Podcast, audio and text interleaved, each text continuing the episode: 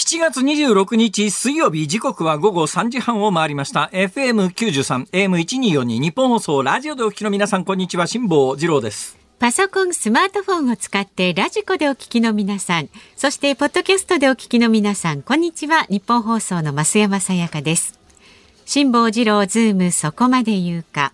この番組は月曜日から木曜日まで辛坊さんが無邪気な視点で今一番気になる話題を忖度なく語るニュース解説番組です。半年前、はい。日本国中少なくとも日本人は、というのがあの私通勤途上で外国人がたくさんいるところを通ってきますから、ええ。そこはまあちょっと例外なんですが半年前日本国中全員がマスクしてました。一人残らずところがですね、今日あの定点観測でこの日本放送を着ながら、えーまあ、外国人観光客は除いて、えー日本人とおぼしき人たちがどのくらいマスクをしてるかええ。初めて着用率がもう圧倒的に5割を切りました。さすがにもう東京はしてないね。地方へ行くと結構してんのかもしれないですね。ああ、うん、うん。ええこの間ね、あのー高校の同窓会があったんですが、はい高校の同窓会、ええ、どうぞじじいばっかりなんですよ。いや、まあ、それ辛坊さんのババアがいないんで年す。なぜかというと男子校だから。全員じじい。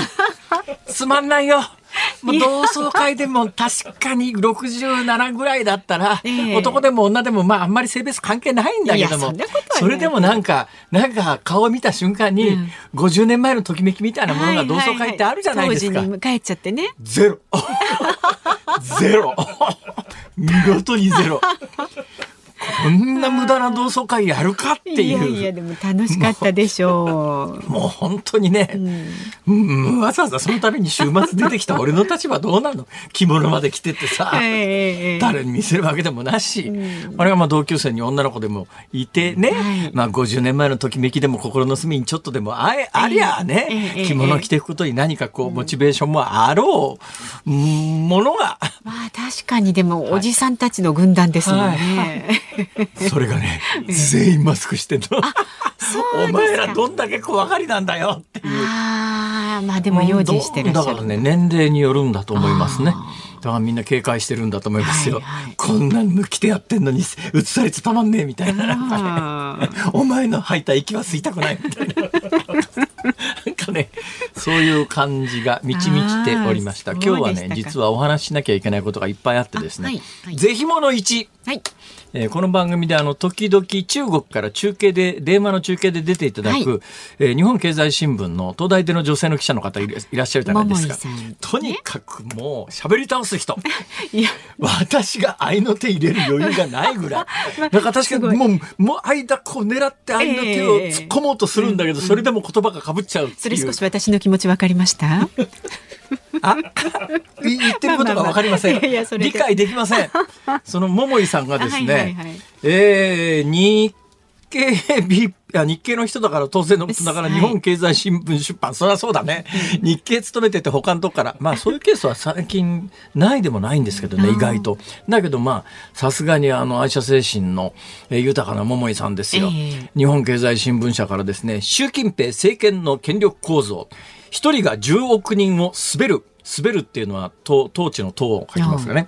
えー一人が10億人を、お14億人を滑る理由という本を、これね、非常に立派な、あの、分厚い単行本なんですが、はいこの本をお出しになってですね、私に一冊送ってくださったんですが、ええーこういう文章が添えられておりました。いつも番組で楽しく冗談を交わさせていただいておりますが、えーまあ、どんな冗談かというと、大体が、大丈夫ですか、桃井さん、そんなこと言って、捕まるじゃないですか、とか、日本に帰ってこらんないんじゃないですか、とかっていうのを必ず合言葉として、まあまあ、まあ冗談。んいつも番組で楽しく冗談を交わさせていただいておりますが、今後私に何かありました場合は、この書籍が原因である可能性が高いかと。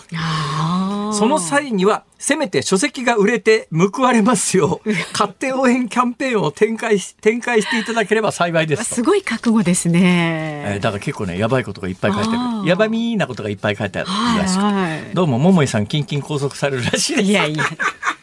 それはね。これここで大笑いするような話か。そうですよ。失礼だな、えー、まあでも桃井さん、えー、一応宣伝しときましたから。だからね桃井さんが拘束されても本が売れたら報われるじゃないですか。大丈夫ですよ。そのあたり心得てねきっとご報告。はいえー、いつものように私本番始まる前にこのスタジオ出たところの丸テーブルで新聞を読んでおりましたところが「えー、下さん!」って声をかけられたのでございます。はい、ふっと見たら「花輪です」とこうおっしゃるわけですね。はいはい、あ花輪さん花輪さんはよくお目にかかるわけですよ。当然、この前の番組やってらっしゃいますから。で、花輪さんが、あの、CM の間にトイレ行かれたタイミングみたいなところで、えー、えー、まあ、あの、そういう時大体は、目礼っていうか、目で挨拶をする、まあ、軽く挨拶をするぐらいが、まあ、普通ですよね。はいはい、まあ、日常的なシーンですから。うん、だからね、わざわざ花輪ですっちゅうて、うん、挨拶されるっていうこと自体が、ものすごく違和感があったんですよ。はい、っと顔を上げたら、花輪さんだなと思って。だけど花輪さんなんだけど微妙に俺の知ってる花輪さんと違うんだな。なんだろうこの違和感はと思って、はい、なんかあの急に愛想よくなっちゃったなこのおっちゃん。別にあのナイツの花輪さんが愛想悪いってわけじゃないけれども。まあまあ、前後の番組でいつも顔合わせてますから、毎回毎回「辛抱です」って言うわけいかないじゃないですか。その辺がねあの空気読めないのは内田君だよ。いやちょっともうまだ。にいまだにあの丸テーブルに座ってると向こうから「は内田です。知ってるよ。知ってるよ」ほらアピールアピール。ね。えまあだけども普段は木礼程度ね目で挨拶する程度なのに、ね、目であ出た内田君。呼んでないから大丈夫。なんか妙に日焼けしたなおいなんだ？今中継。あ外の中継が多いんだ。今日はね中継ご苦労さんですね。頑張ってるね。もうとにかく連日褒め倒してるからね。内田君。頑張ってね。はい。内田君はいいんです。それで花輪さんなんですよ、ね、花輪さん、はい、それで普段は木礼なのに、えー、今日に限ってテーブルの前で花輪ですっていうのもおかしいなと思って、うん、通り過ぎて行かれてからよく考えた時にうん一回り体が大きかったような気がすると。あれ？一回り絶対体が大きいぞこの花輪さんは。と思ったら、はいはい、あ佐賀県の方の花輪さんだと。お兄さんいらしてまし今日お兄さんいらしてたんですか？そうなんです、そうなんです。いやこれでね、花輪兄弟、花輪兄弟両方面識持っちゃいましたからね。はい、よかったですね。一、歳違いのお兄さんらしいですね、佐賀県の方一歳なんですのはずですよ、えー、いや、ごめんなさい、もしかしたら嘘言ってるかもしれません。まあ、もう何回も申し上げてますが、私がここで喋ることの七割は嘘だどんな根拠で、そんな適当なことを。なん歳ぐらい年上じゃないかなと。そんなに離れてない感じですか？そんなに離れてない感じで、雰囲気似てますやっぱり兄弟だから。まあね、顔つきも似てるんですよ。うん、だけど、明らかにごついんです。あ、確かに。あの佐賀県の方の歌手の方のベース弾く、弾きながら歌う人は、ベースですよね。ギターじゃないですよね。ベースですよね。ベースかな？確か。弦が4本しかないですよね、あれは。ベースです。えー、ベース弾きながら歌う花輪さんは、うん、確かあの、ナイツの花輪さんのお兄さんで、ナイツの花輪さんで、この間あの、漫才協会の会長になられた方の方が、ちょっと華奢な感じがするんですが、確かに。お兄ちゃんの佐賀県歌う方は、なんかごつっていう感じで、ごついなと思って、ああ、違うんだ、ご兄弟なんで、お兄ちゃんの方だったんだと思ってですね、えー、今日なんかすごく嬉しいんです。あ、花さんにお目にかかれた。私ね、あの佐賀県割と好きなんです。えー、テレビの CM なんかでも結構やってましたよね。はいはいはい、あの歌すげえなっていう感覚があったんで、うん、あの歌を歌ってる人にお目にかかれた。もうなんかほとんどサザンの桑田さんに会ったような気がするんですね、私。そうなんですか。ラッキーデーですね、ね、ラッキーです。はい、えー、以上。え、以上ですか、はい、もう、あ、なるほど。えあのどうしてもどうしてもこの続きの話を聞きたいというのならば、はい、その高校の同窓会における私の人生に関する考察というのがあるんですけども、長そうですね。いやそうでもないですよ。短い短いバージョン。これねどうにでもなるんです。2時間で喋れと言われりゃ2時間で喋りますし 10分で喋れと言われりゃ10分で喋りますしすごいな2分1分はなかなか難しい、ね、話はね短い方が難しいんですよ。これ皆さんよく覚えておいてください、うん、話というのは短ければ短いほど難しいんです、うん、だから15秒とかめっちゃ難しいんですよ。確かに確かに私ね、うん、昔あの土曜日の朝の全国ネットのワイドショーやってる時に出演者にむっちゃ恨まれたことがあって、えー、最後時間調整で残5秒だったんですけど、はいはい、残5秒なら自分で締めろよって話じゃないですか。面倒、うん、くさくなってですね。ねえ岩田さんから言ったら後で「お前さ残5秒で振るのはやめてくれないって。そうですね。5秒で振られても喋りようがないですよね。これはね司会者の特権でね、はいはいはいはい。はいだからねみんなすごい緊張してるのが手に取るようにわかるんです、ね自分に振られたらある時にはい。クレームを言われてですね、はい。下さんあのね困るんですよ。コメンテーターの人に。何が困るんですか。あのね下さんは誰に振るか分かんないんですよっていうつかみ読めないんですよ。あって言われてすごく困るんですって。いきなり振られるから、ええ。で3人コメンテーターがいると確かにねあの目が合った人の隣振っちゃうことがあるわけです目があったのにもこれわざとじゃなくて、はい。名前覚えてないんで、え思い出せた名前を言ったら隣の人だったとかって、そういうことがあるわけです。もう。信じられない。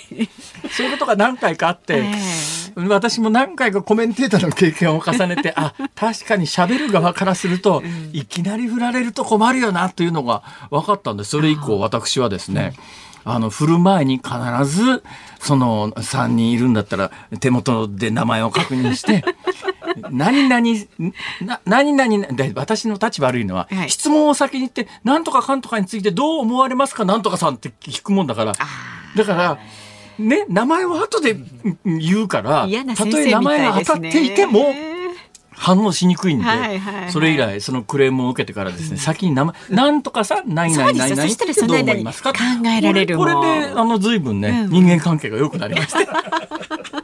よかったですよ。と言ってるうちに、高校の同窓会における人生のうんちくについて喋る時間が全くなくなりましたので。じゃあそれはまた別の機会に、ということで。こうなったら1年ぐらい引っ張ってやろうかなと では株と為替の値動きです、今日の東京株式市場日経平均株価続落しました。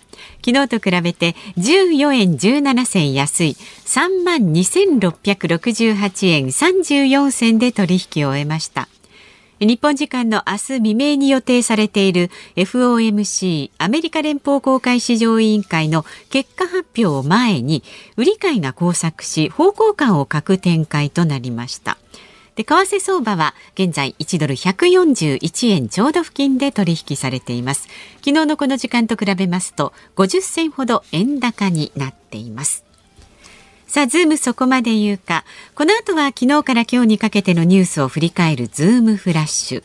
4時台のゲストは月1レギュラーです。航空旅行アナリストの鳥海高太郎さん。そして5時台は中国の秦剛外相解任というニュースにズームしていきます。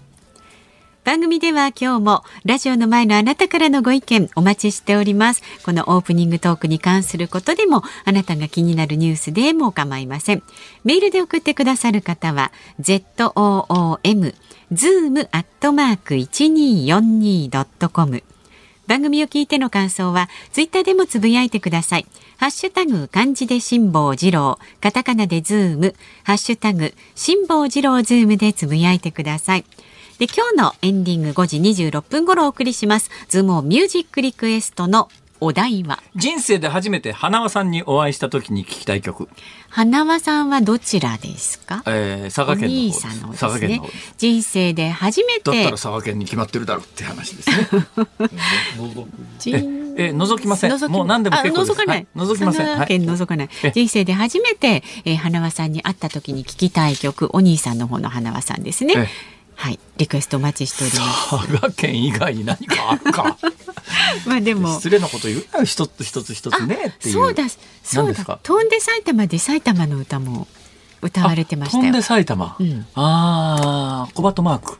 そう、そう、分かってることをね。シラコバトね。シラコバト。あ そうそうそう。えー翔んで埼玉まあ、あの、いろいろ翔んで埼玉だと広がりますね。まあ、そうですね。埼玉は出演者も多いし、そうそうそう歌手の方も結構ね出てね出てらっしゃいますし。はい、選曲の理由を書いてズームアットマーク一二四二ドットコムまでお寄せください。お待ちしております。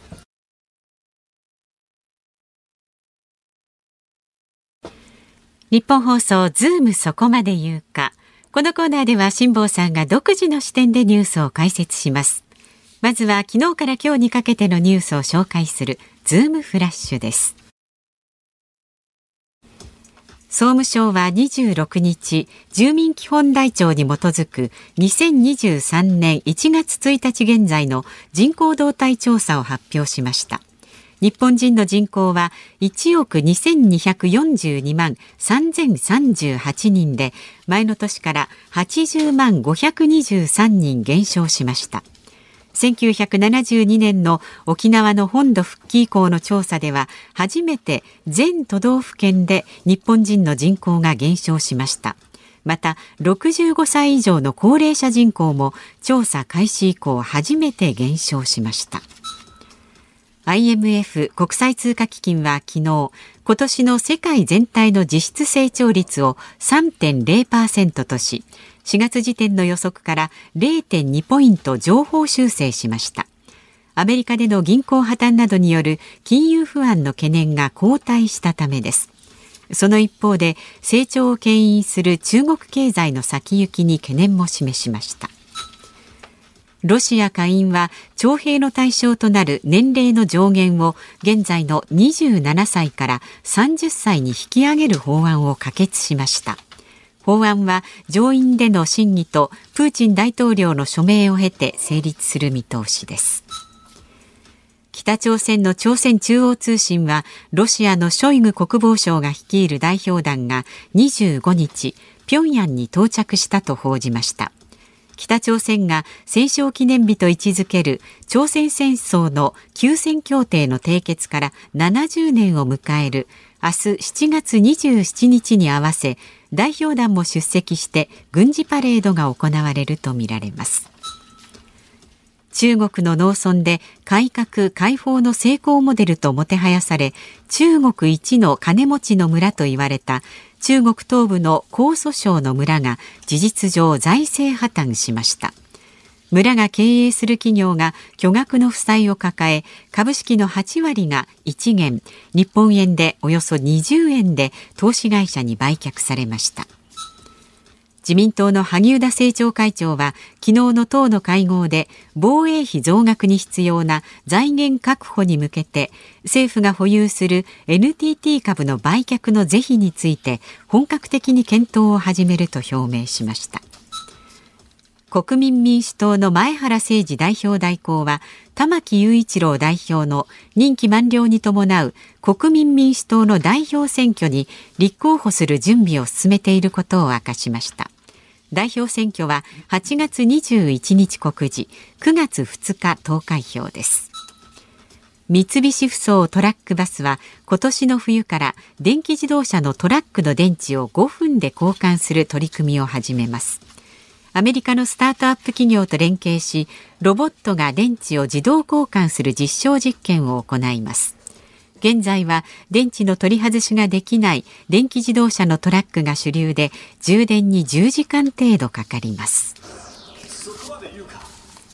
えー、まず本当にどうでもいい話からはい、えー、私最近あのタンスの底からですねいろんな T シャツを引っ張り出してきておりまして昨日私が着ていた T シャツは、えー、胸のところに私を救助してくれた US2 っていう巨大な文字があって背中にクジラって書いてあるという なんとも妙なというか、市販は絶対されていないだろうという T シャツで来たんですが、今日の私もですね、うん、今日はちょっと考えてきたんですよ。これ可愛いじゃないですか？えー、そうですか。こうあのコンでね、はい、コンでなかなかいい感じのあの素材の素敵な T シャツなんですけども、うん、胸のところになんとなくこれ国連のマーク。あ本当だ。はい、その周りに書いてあることがジョイントセキュリティエリア、パンムンジャムコレア。つまりあの朝鮮戦争が終わったまあ、終わったっていうか実は終わってないんですよ朝鮮戦争ってね、ね、朝鮮戦争ってまあ完全には終わってないんですが、はいはい、あの朝鮮戦争ってどういうふうにして始まったかというと、まあ要するにアメリカが朝鮮半島には関与しないんじゃないっていうような錯覚を政策的に間違ってまいちゃったんですよ、アメリカが。それで勘違いしてソ連と北朝鮮がドーンと南の方の韓国に攻め込んできたんですね。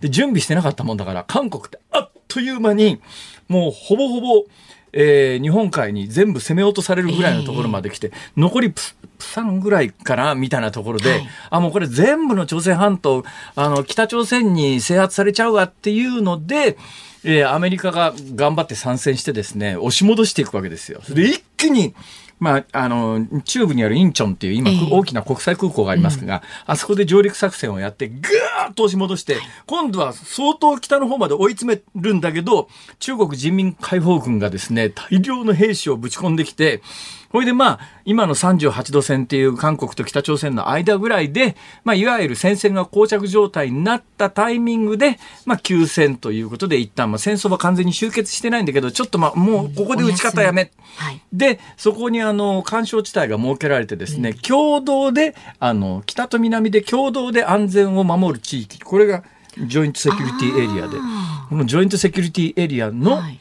T シャツです。へえ、え、それ現地で購入をしたんですか？ただの土産物です。はい。はい。まあでも、一応朝鮮戦争から、ああ、そういえば明日で、えー、区切りの70年だな。そう思って休戦協定から、はい。結構ね、細かいところを気遣いながら、私は生きているということをアピールしたいのでありますが。気づきにくいさて、えーはい冒頭のニュースです。総務省は住民基本台帳に基づく、えー今年1月1日時点の人口動態調査を発表したところ、日本人の人口、日本人の人口、はい。これあの外国人の人口を入れるともっとずっと今もう何百万人もいますけど、ええ日本人の人口は1億2242万人、えーピーク時1億7000万人ぐらいいましたから随分減ったなっていう感じですね。えーで全都道府県で日本人の人口が減少した、これ全都道府県というのはどういうことかというと大体ね人口減った減ったっつっても東京首都圏特に東京の人口は減ってなかったりなんかするわけですが、その東京ですら含め。もうはい減り始めているという非常に深刻な状況になっております。何が深刻かっていうとですね東京というところは実はいわゆる生産年齢人口っていう現役世代が全国で一番比率高いんですよ。それでも65.17%。ところがですね、私何回も文句言ってますが、この総務省の生産年齢人口というのは実態と合わないからもうこの統計はやめろとあ。ええええ生産年齢人口って15歳以上64歳までですよ。うん今時15歳で働フルタイムで働く人が何人いますか、これせめてやっぱ18歳かだから大卒と平均取ると20歳ぐらいで統計取らないと本当に何人の人が何人の人を支えてるんだっていう統計にならないんですが、あもうもう相も変わらず総務省の統計は15歳から64歳までを生産年齢人口にするわけですが。まあ、その話は一旦横置いといて、それが全国で一番高いのが東京なんですが、東京が65.17%、それでも65%しかいないんですね。これがまあ、20歳以上だともっとずっと少なくなります。です、これ全国で、えー一番多いのが東京ですが、ところが東京の最大の問題はですね、えー一人の女性が生涯の間に産む子供の数が全国で一番少ないんですよ。つまり、東京というのはどういう街かというと、全国から生産年齢人口の若い人たちをたくさんかき集めてくるんだけれども、次の世代を生み出さないので。あはい。だからまあ日本のこの少子高齢化の、はいまあ、ゆや原点中華ですね。うん、発火点というかですね、そのあたりちょっとやっぱ東京というところの、うん街を治めている皆さんはもうちょっと自覚をして、なんとかしなきゃまずいよねって。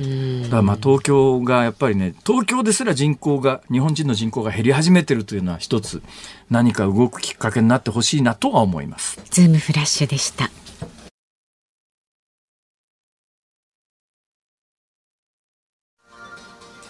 7月26日水曜日時刻は午後4時3分を回っています。東京有楽町日本放送第3スタジオから辛坊治郎と。増山さやかでお送りしています。さあ、メッセージ今日もありがとうござあいます。りがとうございます。練馬区の32歳女性、夏美さんです。ほうほう。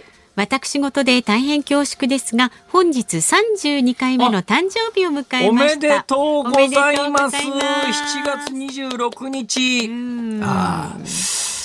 うーん惜しかったですね。え、なんで？これ7月29日だったらですね、はいはい。知ってます？え？あの岸田総理とええ。立憲民主の泉代表とええ。共産党の C 委員長とええ。3人7月29日なんです。同じなんですか？はい。ええ。この3人の誕生日が全く同じっていうですね。え。ええちょっと3日違いですけれども、うんまあ、それではともかくとして7月26日、夏美さんおめでとうございます。ねおめでとうございます。え誕生日当日がラジオのある曜日でよかったです。そうですね。これをやっぱり私のところまで、あのメールが回ってこないケースがありますね。よかったですよ、はい、手元に来。て。で、20代、えー後半頃から毎年誕生日には両親に少し申し訳ない気持ちになりました。なんで？というのも私は独身で今後も独り身を謳歌したいと思っています。きっと両親も祖母も孫、ひ孫が欲しいんだろうなと思うと少し申し訳ないです。辛坊さんはもしお子さんが生涯独身だとやはり悲しいですか、またデリケートなことを聞きますね。ちょっと悩んじゃって。あのねまあ、親の気持ちとしてはですね、うんえー一番望むのは、うん。子供には幸せでいてほしいなとこう思うわけですよ。もうこれが第一なんです。だけど、えー自分の体験で言うと、結婚して子供ができて、こ子育てしててうん。楽しかったんで、うんまあ、その楽しみは、あの、味わってほしいなとは思いますが、うんうん。究極に求めることは幸せですから、本人がそれで幸せなら親は大体それで満足ですよね。私もそのもう子供本人が幸せと感じるのであれば私から見てえって思ったとしても幸せなら要するにそういうことです。そういうことです。だから、あの、夏民さんが幸せに暮らしてらっしゃるのが一番ですから、はい。そんなこと意識されなくていいと思いますよ。そう思います、えー続いてこちら小金井市の自転車おじさん、はい。えーさて本日猛暑の意外な面を知ることができましたので報告いたしますと。ほで久しぶりに都内に用事がで用事で出かけタクシーに乗りましたが運転手さんによるとこの猛暑、えーの中タクシー業界は超繁忙とのことです中には月100万円ぐらい稼ぐ運転手さんもいるとのこと。不景気やコロナで大変な思いをしたことでしょうに意外なところに服があるとう。なるほどね。気。づかせられました、まあ、タクシーの中涼しいですからね。やっぱここ歩くよりはって言って乗るんですね。うん。だから雨の日なんかも結構ね、はいはい。タクシー捕まらないっていうか、捕まらないということは逆にお客さんがいっぱいいるという状況ですから、はい、まああの稼げる時に稼いでくださいそうです、ね、頑張りましょう。はい。でもね大変ですよ。あの、うん、私も車運転しててエアコンガンガンに効かせてても、なんかあの直射日光を浴びてるとなんか結構暑かったりしますからね疲れちゃったりしますもんね。あれもはい安全運転で、うん。あ、でそう。運転手さんも水分しっかりとって。当たり前の丸い締めですいません いいんじゃないですか？丸い辛坊さんもなかなか素敵ですよ。新鮮ですよく。安全運転で お気をつけくださいなんか普通のパーソナリティみたいですねいつも普通じゃないからね。いいんですよ。時にはこういう感じの辛坊さんも。まだまだメッセージお待ちしております。メールは zoom アットマーク一二四二ドットコム。ツイッターはハッシュタグ辛坊治郎ズームでつぶやいてください。今日のズームオンミュージックリクエストお題は人生で初めて花輪さんのお兄さんに会った時に聞きたい曲です。埴輪さんじゃないですよ 花輪さんです。はいナイツの花輪さんのお兄さんね。はい。では、この後は航空旅行アナリストの鳥海高太郎さんお招きいたします。辛坊さんが独自の視点でニュースを解説するズームオン。この時間特集する話題はこちらです。在日外国人の訪日外国人の旅行消費額1人当たり支出のトップはイギリス観光庁の訪日外国人消費動向調査によりますと今年の4月から6月の訪日外国人の消費額はコロナ前の2019年の同じ時期と比べて4.9%マイナスの1兆2052億円でした一人当たりの旅行支出は20万5千円です。国籍別ではイギリスが最も高く35万9千円、次いで中国、オーストラリアの順です。また、6月の訪日外国人は207万3300人でした。最も多かったのは韓国で54万5100人、次いで台湾、アメリカの順です。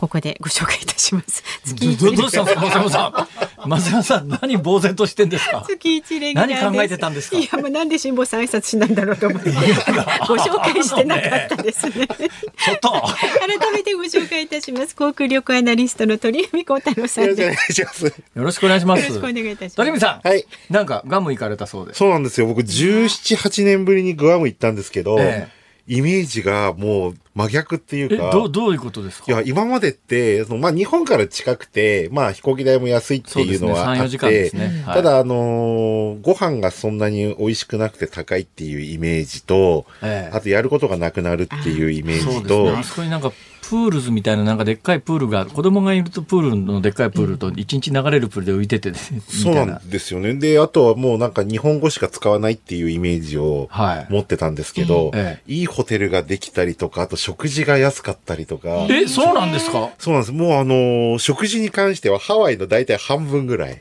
まあ、ハワイは特別高いですけどね。で、あともう美味しいものができて、結構カフェレストランとかでもロコモコ食べたりとか、あと、まロあ、コモコ。まあハワイに近い感じになりますけどロコモコですね。はい、あとまあバーベキューチキンなんかとかの店があったりとかであ、なんかうまそうなワというお写真が出てきましですけど、たよ。それは何ですか？え、これあの、のビーフとそれからあとチキンをまあ焼いて、バーベキューで。えー、横にあんのはチキンライススみたいなもんえっ、ですね。と、これね、レッドライスって言って、レッドライス？ちょっと赤いちょっと感じの色素辛いんですか？あの、いや、辛くないんです、これ全然。そういうのがあったりとかで、あともう、ホテルがとにかく、ちょっとその、そのホテルに泊まりたいから、ちょっと今回半分、まあ行ったんですが、椿タワーと言って、まあええ日本資本なんですよ。はあケンコーポレーションという会社がやってるホテルがあって、ええで、これが2020年の、えー7月にまだオープンしたばかりなんですけど、部屋も40平米ぐらいですごい広くてですね。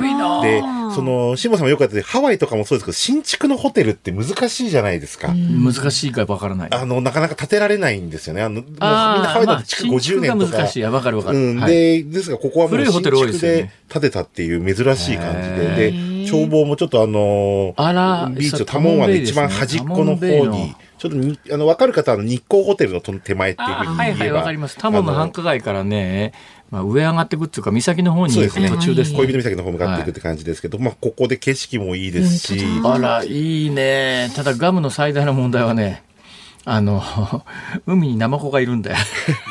だからどっちかというと、まあ僕もほとんどだからプールで泳いでましたね。海に入るっていうよりはん、だガムのナマコはでかいよ。そうなんですか。これ、あの、まあ、気持ち悪くない人はね、ナマコ投げ合ったりなんかする。えー、いや、で、なんかプールバーもあったりで、あらおしゃれじゃないですか。何してんですか？プールのバーで。これちょっとね、えー、ちょっと誰か、これ、まさか一人で行ったわけじゃないでしょ？あの、仲間と行ったんですけど、はい。ちょっとまあ、調査もちょっと兼ねてっていうか、そういうのもあったんでえ、どっちかっていうと、あ海意外と綺麗ですねあのこれ恋人岬の。ガムの海は綺麗です麗ですよ。あそうですか。ただね、熱帯だから猛烈暑いですけどね。でもね、日本が暑かったんで、全然そんな感じはね、なかったかなっていう。あとね、買い物にね、K マートっつうのがあるんですけどあ、テーマと24時間営業ね。結構でっかいスーパーでね、はいはいはいバスに乗っていくんですけどね。そうなんですよね。こういうねインスタ映えするようなグアムって書いてある写真撮ったりとか。ね単語のいや、楽しそうだな。で、さっきのホテルも、だいたい3万円から4万円ぐらいもう。ハワイなんか今一泊ね、10万円とか踏んだくりますからね。そうですね。まあ、オーシャンビューの部屋だったらもうワイキビーチ最低7万から8万ぐらいですけどいや。そうですよ。だからね、うーん、私だけど、一時調べたらガムも結構高いなってイメージだったんですけど、えっとねそうでもないんですか？8月はだいたい往復見ると10万円ぐらい。9月に入ると今5万円台往復で、あそうですか5、6万でも出てるので。だでったらもうあの、週末ね、ちょっと行くのにはいいですね。そうそう、だからシーモンさんがね、もうちょっとラジオを早く切り上げられれば、一番いいのは17時20分っていう飛行機に乗ると、ダメですねそうするとね、夜の9時ぐらいに向こうに着いて、もう3時間ちょっとです。いいですね、それは。余計な情報を与えないでください。素晴らしい情報ありがとうございます。そうだから、えっと、僕の経で言うと、木曜日の夕方に出て、日曜日の、日曜日もね、夜ね、7時、えっと、17時に向こう出て、で、夜の8時にそれだったら、あ成田に着くの、あのんで日曜日関係ないですもんね。うん週末だけ休める女性だったら一緒に行けたりなんかしますよね。そうですね。やっぱりまあでも女性3に時間ちょっと限定しっていうのはいいっすよ、やっぱり。い。そうですね。そうですねで、時差も1時間っていうちょっと感じわなかりましたなんかね、本当に物価が安くて、で、ご飯食べるとこが本当増えたなっていう。昔、だから十何年行ってない人はちょっとここで行ってみよう。といいかなっていうのはありガますね。ム、ガム久しぶりに行ってみよう。で、あと、ちょっとあの、補足すると、5月末にちょっと台風が来た関係で、ええあの、1ヶ月ぐらい、やっぱりあの、水が出なかったりとか、結構停電が3週間あったとか、あったんですけど、そのもう台風からもう復活してまして、まあ一部ちょっとやっぱりその爪痕残ってるところありましたけど、あの、観光とか旅行してる分には全く問題ありませんので、はい。素晴らしい。はい、えーということで、えー本論に入りたいと思いますが、訪日外国人、だいぶ戻ってきた感じですか？207万人ですね。で、今回だから、中国人よりもアメリカ人の方が多く来てるという中国人があの20銀座万海馬歩いててもね、まあ、アメリカ人だかどうか分かりませんが、白人、いわゆるその、我々がイメージする白人っていう人たち多いですよ。そう、だから支出も、だから今までコロナ前16万ぐらいしかお金日本で使わなかった今20万5千円使ってるっていうのは、結局遠くからアメリカとかヨーロッパの人が来てるからっていうのが、まあこれを引き上げてる。だからイギリスから来てそんなケチケチしないもんね。だからいい、もう遠くから来て航空運賃もそこそこするし、長期滞在だからまあ金落としていくから。で、また日本人と違って、あの、数日間で帰っちゃう人とかあんまりいないんですいないよね。ですね。結構みんな腰を据えて滞在しますよね。だから調べると買い物をするよりも宿泊とか飲食の方にお金を使うっていう傾向が欧米の方は見られるし、やっぱりアジアの人は当然やっぱり買い物が多いかなっていう。日本で特に地方活性化するにはやっぱりその宿泊とかそのご飯とか遊びとかでお金を使った方が経済的な流れとしては、なるほどまあいいのかなということですけど、やっとでも中国はそれでも23%ぐらいまでコロナ前あ戻ってきた。ずっと今基本は個人10%旅行でビザ持ってる人しか来られないはずですよね。そうです。あの、富裕層の方で、まあ、上海で言うと、年収400万円以上、まあ、日本で換算すると、大体1200万以上の、まあ、所得水準の人は、まあ、ビザが取れると。で、あとは団体の場合では、やっぱりまだ取れないっていうことと、あとは日本にお友達がいるとか、あと、あの、家族がいる場合は、まあ、取れる。訪問者ビザっていうのがあるので。なるほど。ただ逆に日本から中国行くのが今相当大変らしくて、ビザがね取れないって言って今パスポートのいわゆるそのビザ免除が日本だけ解禁しないみたいなのが最近直近でニュースになりましたもんそうですね、シンガポールが解禁になって、日本がまだなんないっていうのはありますけど、あの仕事で行く方も相当資料を出さないと。いいです。あの、下手に行ってとっ捕まるの嫌だから。志望さんはね。中国に行かなくてもいいですけども、いいですけども、うん、でもね、中国はなんだかんだ言いながらやっぱり歴史がありますから、例えば、秦の始皇帝の兵馬俑とかはい、見てみたいじゃないですか。見てみたい見てみたい。ね、そういうところ、なんかあの、もうちょっと西の方の砂漠の敦煌とかですね、シルクロードの古い遺跡とか行きたいんだけど、なかなかね、今ちょっともうリスクありすぎて行けないですけどね辛坊。さんはまあ難しいかもしれないです。ほっといてください。鳥海さんに言われたくねえわ。そうですか。わかりました。えー、さあ、国内旅行はどんな感じになってますか？いや、もうあの、今日も実は僕午前中羽田空港行ってたんですけど、えもう家族連ればかりというか、何しに羽田空港行ってるんですか？いや、あの、今日は、あの、ちょっとお土産のリサーチをしてまして、えはい、あの、ちょっとこんなお土産が、その、帰省とかの旅、旅先に持っていく手土産で、ちょっとどういうのがいいかっていうのをちょっと今、リサーチしなければいけなくへて、まあちょっとそれをしながらと、あと、羽田空港のあの、第二ターミナルのあの、ANA が飛ぶところ、はいはい。あそこに国際線が先週1週間前ニュースになりましたね。再開されて、はいはい。まあ、あの、ずっとそこの取材もしてたんですけど、一週間経ってちょっとどんな様子かなとか、ええ。ちょっとその辺見に行ってたんですけど、まずあの、ちょっと PTA 鳥チャンネルの僕の YouTube でもやってるんですけど、羽田の駐車場がですね、今日は8時50分ぐらいで、国内線の4つの駐車場が全部満車。えーで、週末は7時台満車だったんですけど、で、木曜、金曜も早かった。今日、まだ水曜日だよな。羽田の駐車場ってそんなに混んでるんですか？そうなんです。今、多客機料金で2130円か2140円で、今、ちょっと通常1530円が上がってるんですけど、そんなのお構いなあく、、あ、あ、ちょっと今、衝撃の事実を知ってしまった。え？伊丹空港より羽田の方が安いかもしれない。あ、いや、伊丹3000円ぐらいですよね。3000円か3000円ぐらいですよ。あの、だから繁忙期だとそのぐらいしますね。で、換算機も含めて、いや、もうダントツで、え？おかしくないですか？大阪の方が高いって。大阪の方が台数が少ないんで、で、伊丹は特に高いんですよ。で、これはもう、もうずっと10年ぐらい。だから私は原付に変えたんですよ。だから、下手すると1日3000円か4000円。伊丹はとにかく日本で、伊丹と福岡が今ね、確かべらぼう高いんですよ。えーあ、そうなんですか。それで、羽田はずっと、繁忙期じゃなかったら1530円24時間。だから2日行っても3000円ちょっとでそれは大阪に比べるとリーズナブルですね。そうなんですよだけど、だけど止められない。ま、全く止められなくて、今日ももう11時ぐらいまでいたんですけど、出るときはもう長蛇の列で4つの駐車場全部並んで、なんか方30分1時法は間抜け道はあるんですか？まあ、あの、国際線の方の第3ターミナルの駐車場を止めるか、ええ。あとはもう一個隣の天空橋ってとこに羽田羽田イノベーションシティっていうのがあって、何ですって？羽田イノベーションシティっていう、はいはいはいはい。ゼップ羽田ってちょっとライブハウスがあったりはいちょっとはい。はいはい研究施設がと、の企業入ってたりとか、ええ。まあそこ止めるか、あとはもっと言うと天王洲アイルまで行っちゃうか、あそれでモノレール乗るとか、天王洲がね、間違いなく行けるかなと一番やばいです。だそこまでして車で行くのかってまたね、そうそう、そもそも、問題がモノレール乗ってい、モノレールか京急乗って行ったらいいじゃないかと。だから本当はあの、モノレールの旧整備場駅ってありますよね。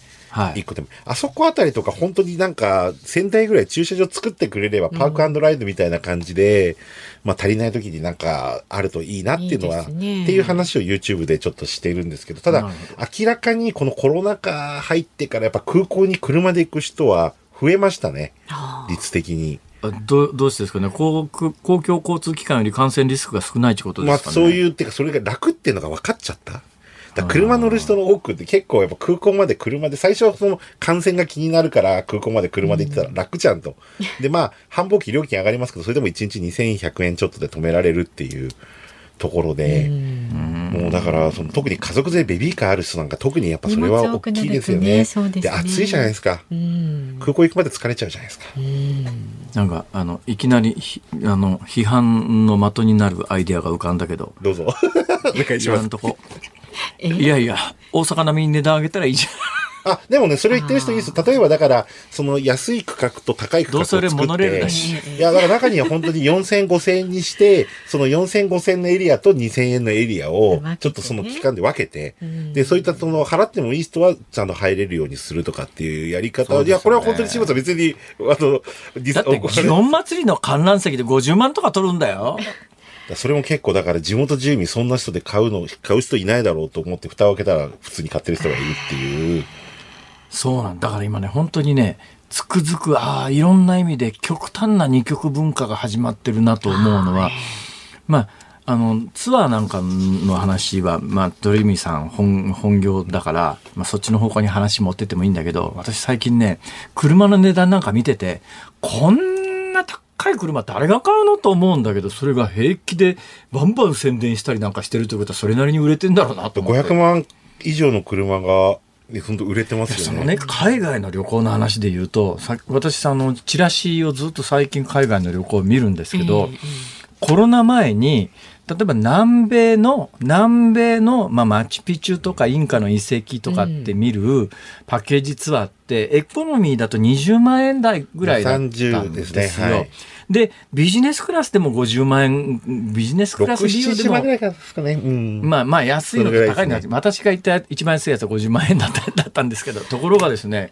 今エコノミー利用で50万円ぐらいで、50万はね、安いですよ。それでんビジネスクラスだとプラス60万とかっていう表示になってて、だって僕ちょっと8月アメリカ行こうと思って航空券調べたら、普通にエコノミーでニューヨーク40万がミニマムとか、どうなってんですかこれ？で、いろいろ取材してると、やっぱり外国人、それでも売れてるから結局、あ、そういうことか。海外の人がやっぱり買ってるので、だから結局、売れなければ値段は下げるけど、だそのニューヨークとかロサンゼルス30万、40万、それもエコノミークラスで売っても、席が埋まっちゃってるっていう。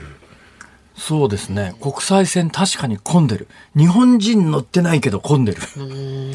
要するにまあそういうことなんだね。そういうことなんです。だからもうあの ANA この間あのハワイまで往復で全部込みで10万ぐらいのセールで、あとヨーロッパも僕も買いましたけど、14万でマドリード往復をちょっと今年の秋に買ったんですけど、え、え、え、マドリード行くんですか？マドリードちょっと行く。で、僕そのままサンセバスチャンでスペインの美食の街があって一番好きなところがあるんですけど、どんだけ食べるの好きなんですか？いやーもうそれ幸せじゃないですか。まあ楽しみですねそう、でもね、やっぱりそれもう14万とか結構奇跡のレベルで、今までだったら結構中東乗り換えで7万、8万でヨーロッパまで行けちゃった時あったじゃないですか。はいはい。でももうそんなの全然買えないですしね。ああそんな中、それではですね、残った時間で、えー、もうとにかくね、鳥海さんのお得情報すごく評判がいいんですよ。はいはいありがとうご知らざいます。なかったっていう人いっぱいいらっしゃる。はい。えっ、とですね、ちょっと8月でなくて9月に国内旅行行かれる方に、ええ。日本航空 JAL が、はい。今日の夜の24時から、えー、明日の夜の23時59分まで2日間限定で国内線のタイムセールっていうのがあるんですけど、ええ。で、これがですね、えー、大阪まで羽田伊丹で7700円から、あ、それは安いわ。千歳までが8800円からで、福岡が9900円からということで、これ2日間しか売らないセールなんで、今日の24時からなんですけど、えー、これは多分安いです。だからちょっと9月にずらしてもいいって方は、結構みんな今これを狙ってます。だから今日頑張ってちょっと夜12時まで起きてもらって、ああ、それだけどね、今知ってた方は余計なこと言いやがって、言われますよね。絶対思ってるだろうな。みんなね知っちゃうとね競争率上がりますからね。そう、だから北海道とかでも函館でも9900円とか、青森だと7700円とか。あの北海道ですけど最近なんかで読んだんですが鳥海さん北海道のホテルの値段なんかものすごく上がってるっていう話じゃないですか、もう本当シングル1万5000円とかビジネスホテルで。ビジネスホテルで1万5千円、とかありますよね1万5千円、えーそれは安い時だったらいくらぐらいぐらいのもんですか、えーと、コロナ禍4800円とか。あだからね、もうね、ビジネスホテルはほぼ2倍以上。ああそうで、でシティホテルで、まあ3割から5割。まあ場合によって倍。ビジネスホテル3倍っていうのも全然普通に。あ。あーどうでしょう？今国内でリーズナブルでおすすめのところあります？えっと、宿代が外国、まあだからもう、キーワードは外国人があまりまだ来て、戻ってないところ。ええ。で、この間行った島根県僕行ったんですけど、はい。島根は全然料金変わってないし、で、レンタカーの外国人いないですし、まああの、出雲大社とかもいいですし、この間ちょっと僕、増田市ってところでちょっと公演があって、で、あそこでそう、辛坊さんのファンの女性の方がいらっしゃって、本当綺麗な方で、あの、あら。あの、増田の駅の前で、あの、フルーツのお店やってる。一番いい情報だったんじゃないですか辛坊さん。今日は。ありがとうございます。でもう本当にもうあの、いつもね、僕男性の方に、あの、地方で、あの、ポッドキャストで聞いてる方よく聞くんですけど、女性で毎日もう疲れた時の癒しがっていう。まあ癒されるんです癒しなんです。よ。わあありがとうございます。ただ言われたことは僕が講演会90分喋ったんですけど、あの、誰にも遮らず話を聞くことができたっていうことは言われましたけど。なるほどね。ああなるほど。そういうこと。か。いや、だけどもう、でも本当にその通勤とかの癒途中のもう癒しっていうか、リアルタイムでは聞けないけど、やっぱりその空いた時間で聞くっていうありがとうございますそういう方たちのだからためにも。本当地方の人気すごいですよね、辛坊さんの。あならんて言ったらいいのかしら地方に行くたびに、だから本当関東でしかこの番組は本来ラジオでは流れてないじゃないですか。ええだけど、ええ地方のポッドキャストすごいなっていう。じゃあねそういう方たちのために有意義な情報を伝えて。じゃあとりあえず、はい今の情報をもとに、出雲大社行こう 言ってくださいよ。そうですね。かなりレンタカーとか取りやすいですし、なんかもう静かでなんかうるさくなくて、インバウンドの観光客が気が付いていなさそうなところ。気がついていないところ。そこだ、はい、ありがとうございます。ということでいろいろな情報今日もどうもありがとうございまし。ありがとうございました。鳥海高太郎さんでした。ありがとうございました。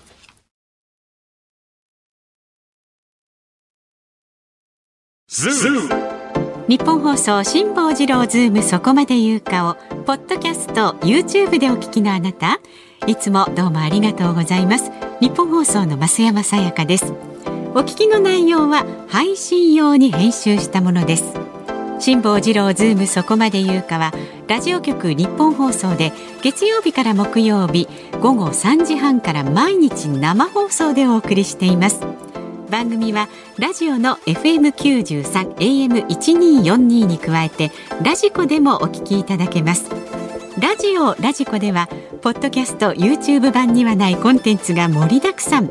アトムさん吉田由紀ちゃんの中継企画。さらに辛坊さんが「夕刊富士」の気になる記事を解説するコーナー。そして辛坊さんが聞きたい曲をお送りする「ズームオンミュージックリクエスト」などラジオラジコでしか聞けないあんなことやこんなことがいっぱいです。ポッドキャスト YouTube を聞いた後はぜひラジオラジコで辛坊治郎ズームそこまで言うかをお楽しみください。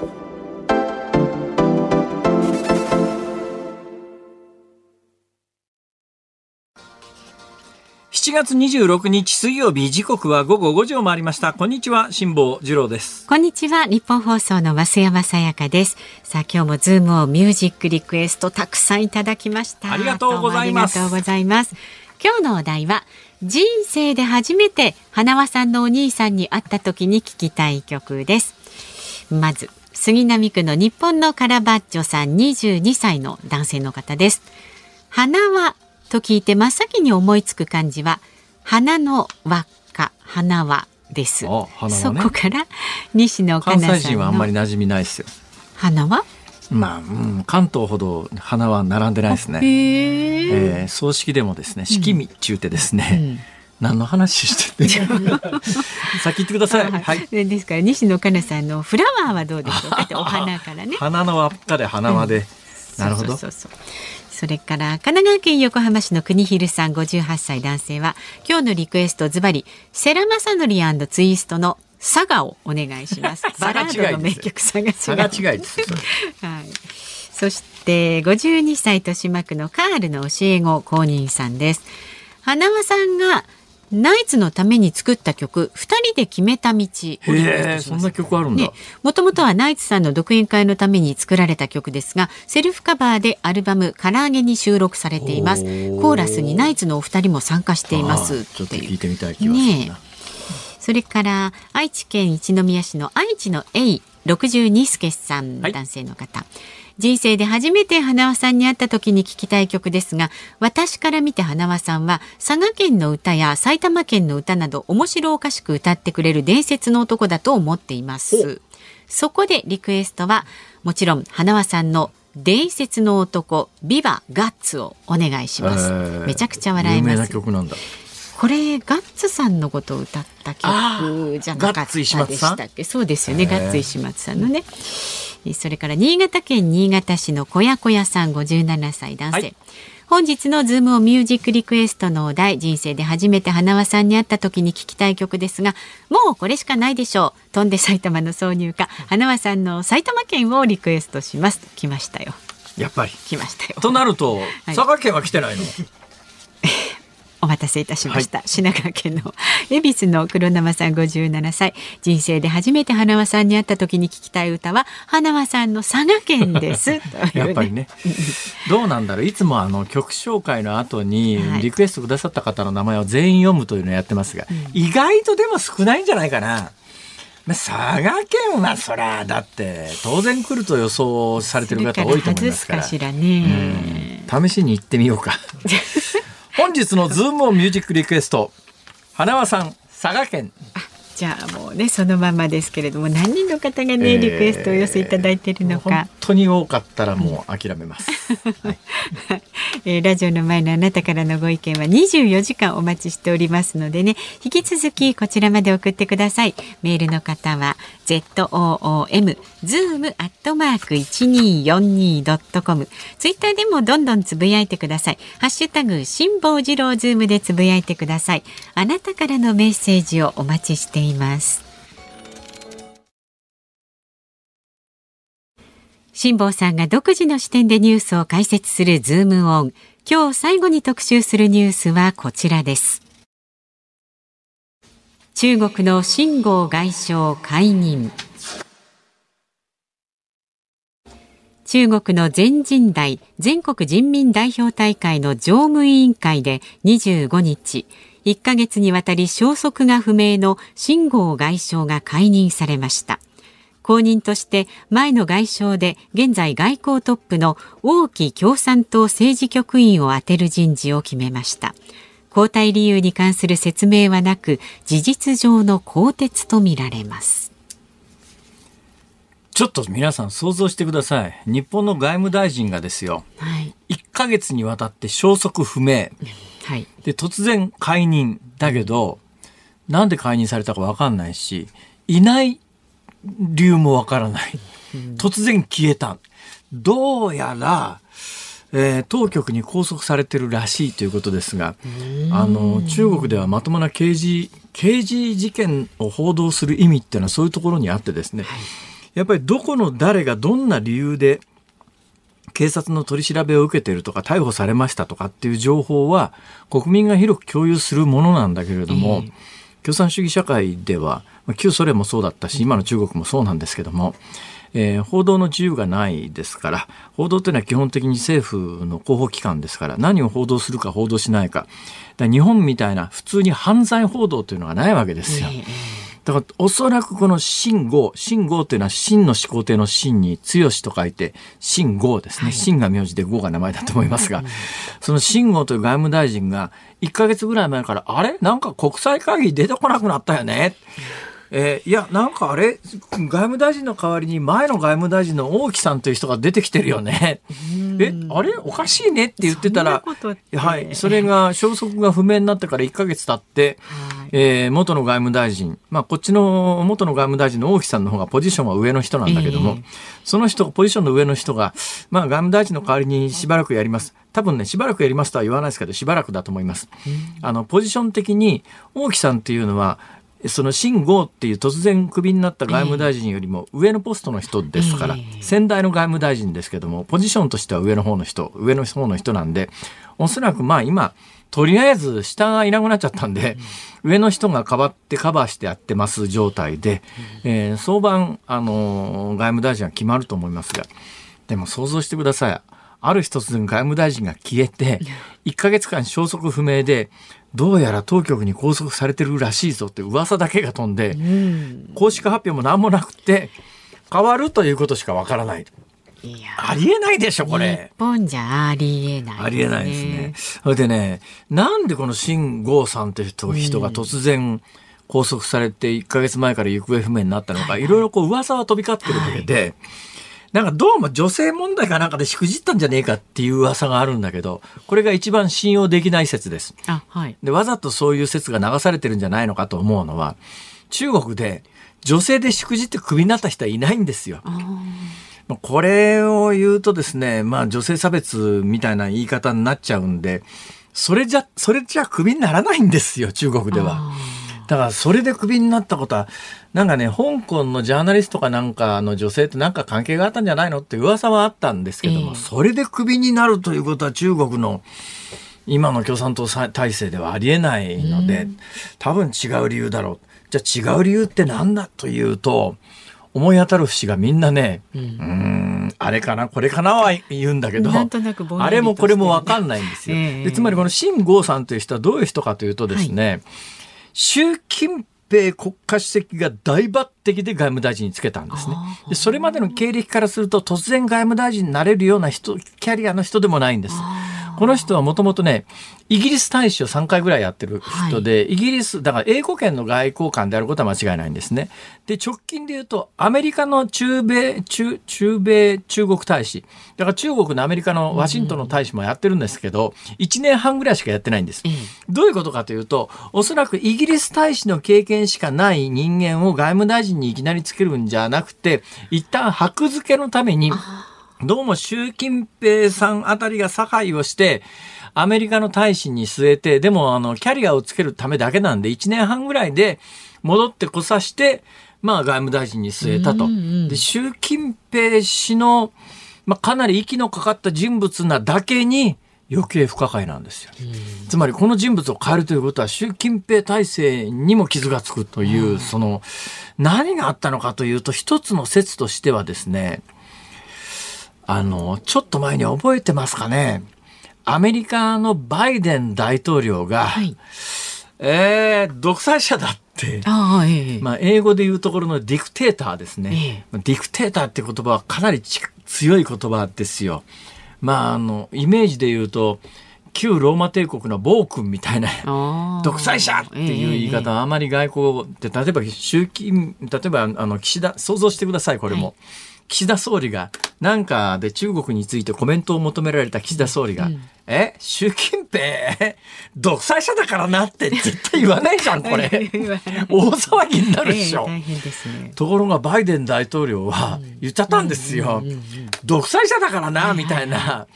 えー、なんか気球が撃墜されたこと自体を知らなかったことに関して、独裁じゃこれはもうあの、やってらんねえべみたいなことを言って、それで習近平が勘助に怒って、バイデンに独裁者発言をさせた責任を誰かに取らせなきゃいけないよね。えー、外務大臣じゃねえかみたいな説があるんですけど、それもちょっとなあそそれはね本人のねまあわかんないですけど、まあそれでかなり習近平が怒った説ははあ。確かなんですけども、だからといって、それで、その直後ぐらいにいなくなったんで、あれじゃねえのか説があるんだけど、でも、でもわかんないんですよ。謎ですね。謎なんです。で、中国の序列で言うと、中国ってあの、AKB って神セブンっていうのがあるじゃないですか。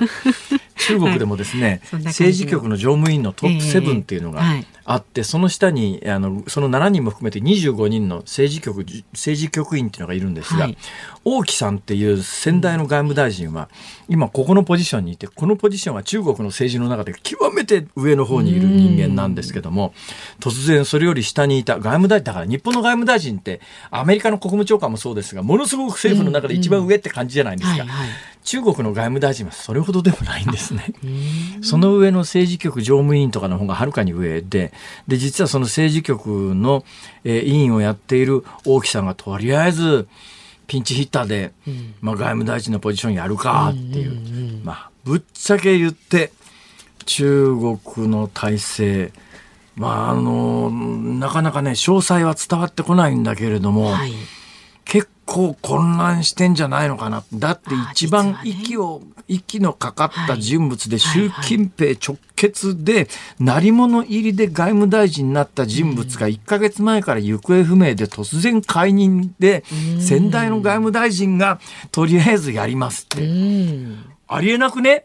ただごとではないんですかね何かね、ちょっとやっぱりそういう意味でも、うーん、いろいろ我々の常識が通用しない国だよねということをこれ以上言うと、さっきの鳥海さんじゃないですけど、辛辛坊坊さんはどうせいけないからって、なんで俺鳥海さんに言われなきゃいけないわけ？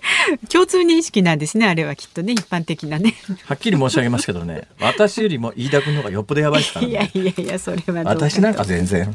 いやいやじゃあ行ってみてください夏休みにでもね。飯田君が言って大丈夫だったら。いやいや。ズームオンでしたズームミュージックリクエストをお送りしているのは、恵比寿の黒生さん、ゼック東京さん、エビーロボタンさん、新小安の親父さん、筑前煮太郎さん、梅干し小僧さん、ヘイヘイさん、新丸子の不動産屋さん、砂混じりのたっちゃんさん、ビッグマウンテンさん、キアヌママさん、よだや橋、おえばしさん。割と常連さん多いですね。そうですねはい。えー、12人の皆さんからのリクエストです。花は佐賀県。はい。ありがとうございました、えー同じテイストの曲であの吉幾三さんの「ん。えーオラ東京さ行くだ」ってあるじゃないですか、うんうんうん。あれよりもこれ歌詞読んでるとこっちの方がリアルですね 一つ一つが、うん、ありそうだなっていう。そうですねこれね、はいうんえー確かに街が小さいと、うん子供たちみんな同じ散髪屋はあるよな。お母さんに切ってもらうっていうパターンもねあるあるあるって感じですけど松木康子さん佐賀だったんだ。そうみたいですよ、えーそうですか。んはい。ありがとうございまありがす。とうございました。さあ、お聞きの日本放送、この後夕方5時30分からはショーアップナイター。甲子園球場から阪神対巨人戦、解説能見敦さんと加納圭介さんでお送りします。明日の朝6時からの飯田浩二の OK 工事アップ。コメンテーターは、前日銀審議委員の片岡剛士さん。取り上げる予定のニュースは、ビッグモーターへ国交省の聞き取り調査、アメリカ FRB について取り上げるそうです。明日午後3時半からのこの辛坊治郎ズームそこまで言うかは木曜日ですからね。飯田浩司アナウンサー登場です。さっきの佐賀の今歌詞カードがあるんですけども、ええええ。えーあまあ佐賀県っていうのが正式なタイトルですかね。ざーっと読んでてへえそうなんだと思ったのが歌詞の中にですね、うん。あの佐賀あのサビの部分ありますね。佐賀佐賀佐賀佐賀ってこう,、うんうんうんうん。でさっきあの松雪靖子も佐賀公表してねっていう歌詞がありましたが、うん。はその後の方の歌詞で牧瀬里穂も佐賀やっぱ公表してね牧瀬里穂さん佐賀だったんですか？そうなんですか。まあ女優さんいっぱい輩出。綺麗な方を輩出してる県なんですね。ねえー佐賀佐賀佐賀佐賀江頭も佐賀公表するな。え江頭さん佐賀なんですか？でも有名人の方いっぱ公表するなって。そんない。うん。面白いわやっぱり。ね。花輪兄弟面白 い。はい。辛坊治郎ズームそこまで言うかここまでのお相手は辛坊治郎と増山さやかでした。明日は岸田総理出るから。どうだろう。